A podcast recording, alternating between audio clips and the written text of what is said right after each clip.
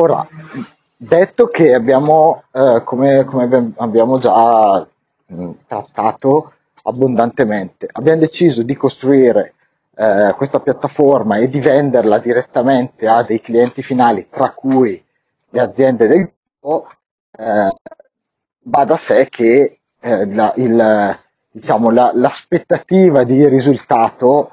è, è migliore nel bene, ovviamente, cioè otterremo dei risultati sicuramente migliori, ma come facciamo a ottenere questi risultati? Tra le tante cose c'è il metodo di lavoro. E allora volevo eh, spiegarvi, raccontarvi qual è il metodo di lavoro che ho, eh, che ho in mente, che abbiamo in mente, che abbiamo definito, studiato anche noi, eh, con delle, degli esempi specifici molto semplici, ma che secondo me fanno capire dove vogliamo arrivare eh, e, come vogliamo, e come vogliamo lavorare. Allora, le premesse sono due. Primo, non c'è un giusto o uno sbagliato, c'è un semplicemente abbiamo deciso che il nostro metodo di lavoro è questo, quindi non, noi non stiamo dicendo si lavora così, si fa così, si è sempre fatto così, il tizio Caio, eh, non so, Google fa così, quindi copiamo da Google, non me ne frega niente, non è quello il punto. Il punto è abbiamo deciso di lavorare così perché abbiamo deciso che per noi era il modo migliore ma non è in generale il modo migliore di fare le cose, ok? Prendetela in questo modo. Ehm, e tra l'altro ci piace anche cambiare, non, non, troppo e non troppo spesso, e non fare cambiamenti diciamo troppo distruttivi, ma comunque riadattare, diciamo, cambiare idea in senso, in senso lato, riadattare. Eh, e questa deve essere una capacità che abbiamo sempre. Allora, eh, i, i, i, concetti sono quello di minimum viable product applicato però non a un prodotto ma a una singola implementazione e quello di eh, one way door o two way door che sono due opposti. Allora, eh, minimum viable product è il minimo che io posso dare in mano a qualcuno ok? Compreso tra l'altro nel, nel minimum viable product c'è il concetto di feedback che adesso vi spiego, banale però faccio degli esempi. Degli esempi. Allora, minimum viable product è eh, qualcosa che posso dare in mano subito all'utilizzatore. Ok, questo qui è una tecnica delle, la cosa più importante per una startup che, eh, che serve a raccogliere subito i feedback. Perché? Perché costa talmente tanto sviluppare che sviluppare la cosa sbagliata per, eh, fa fallire un progetto imprenditoriale. Tanto più una startup che poi usa i soldi degli altri diventa un casino. Okay? Quindi cosa si fa? Si fa qualcosa che glielo do subito in mano agli utenti finali. Quello che è successo la settimana scorsa mi è piaciuto molto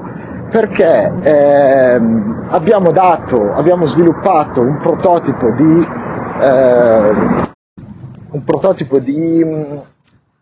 mo, eh, Agility Mobile, Go Progetti Mobile, proprio come prototipo, quindi senza scrivere codice ma facendo disegni e poi eh, prototipazione, l'abbiamo dato in mano a una persona di, del, di, di noi, a uno di noi, vabbè, Mar- Stefano Ranari, cosa ha fatto? Ha fatto delle prove e ha trovato una funzionalità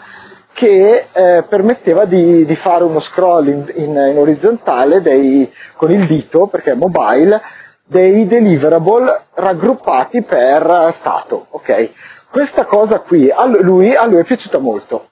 Bene, quella stessa cosa, quando noi l'abbiamo vista la prima volta, chi l'ha vista la prima volta ha detto, caspita, questo è un errore, perché era un comportamento non voluto dovuto al fatto che in HTML gli si era data una larghezza fissa e quello che succedeva era proprio che eh, il, la, la, la, tabella non ci stava in, in e quindi c'era lo scroll orizzontale in mobile. Adesso è difficile da spiegare, ma fidatevi, è una cosa che se uno non ci pensa dice no, è un errore, ma Stefano usandola, per come, sta, per come è fatta, per l'effetto che ha, l'ha vista come una figata. Ok, questo perché lo sottolineo? Perché è, è stato per me un caso emblematico che mi è rimasto nella testa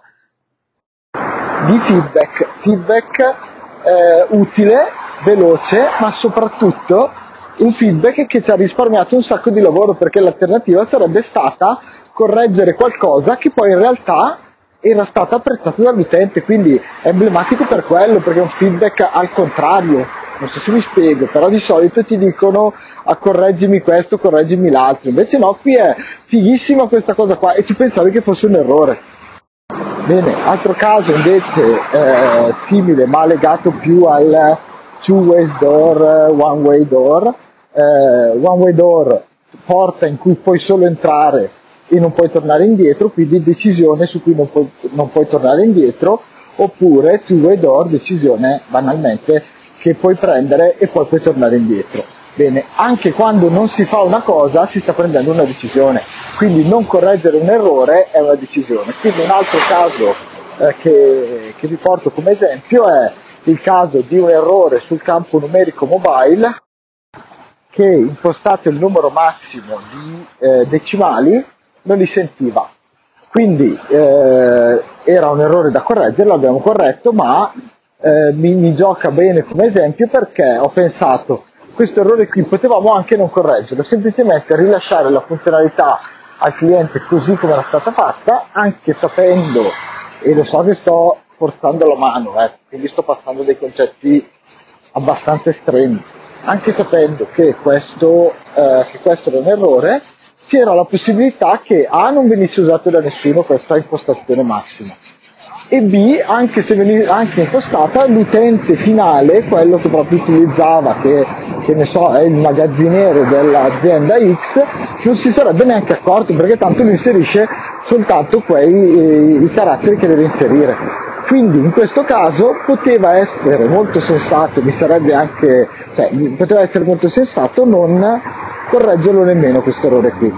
Okay? Questo perché? Perché nell'ottica del one way door correggendolo io non posso tornare indietro, quindi ho fatto del lavoro che era potenzialmente inutile. Invece se non lo correggo risparmio tempo, risparmio lavoro, lo do a qualcuno, questo qui lo usa e poi c'è la possibilità A che non lo trovi mai e B che facendo un cambiamento tecnologico perché nel nostro lavoro che, faccia, che usiamo componenti di terzi, magari avremmo usato un altro componente di, di terzi che non avrebbe avuto questo problema e quindi il problema si, risolve, si sarebbe risolto da solo. È diverso nella, nello sviluppo software normale, nello sviluppo applicativo,